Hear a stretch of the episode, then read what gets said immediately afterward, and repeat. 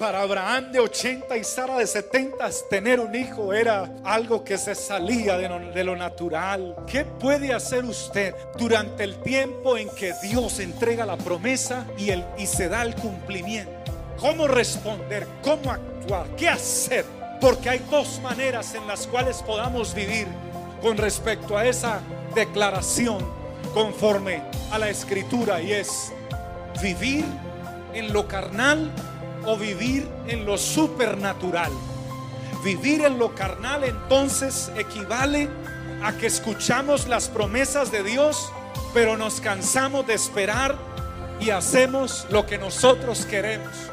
Y eso fue lo que le pasó a Sara y también a Abraham, porque Dios les prometió un hijo a ellos dos, a los dos ancianos, al de 80 y a la señora de 70, que era estéril y que ya le había cesado la costumbre de las mujeres.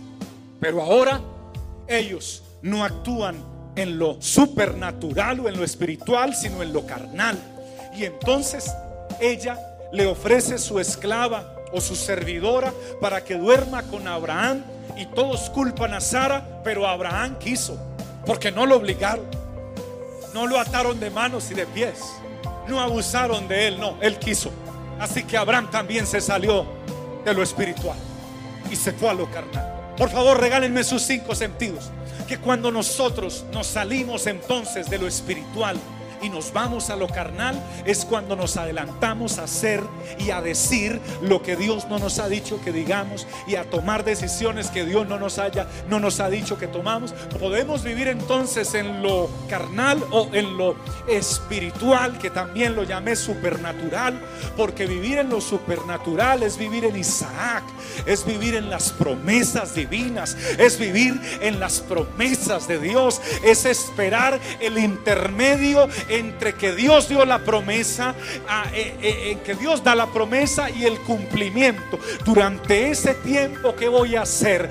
¿Cómo debemos actuar? Así, hermanos, debemos actuar así.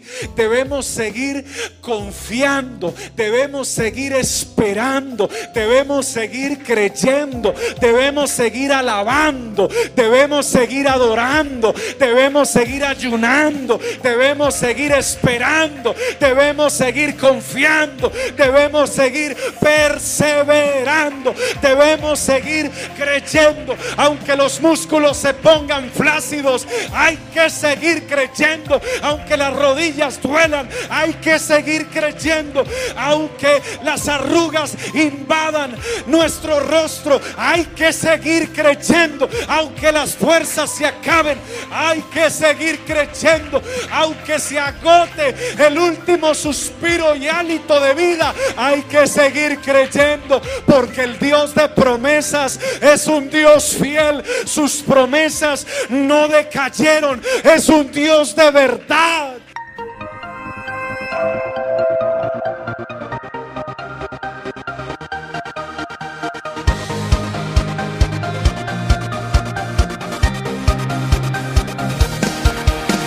Es tiempo de vivir de gloria en gloria.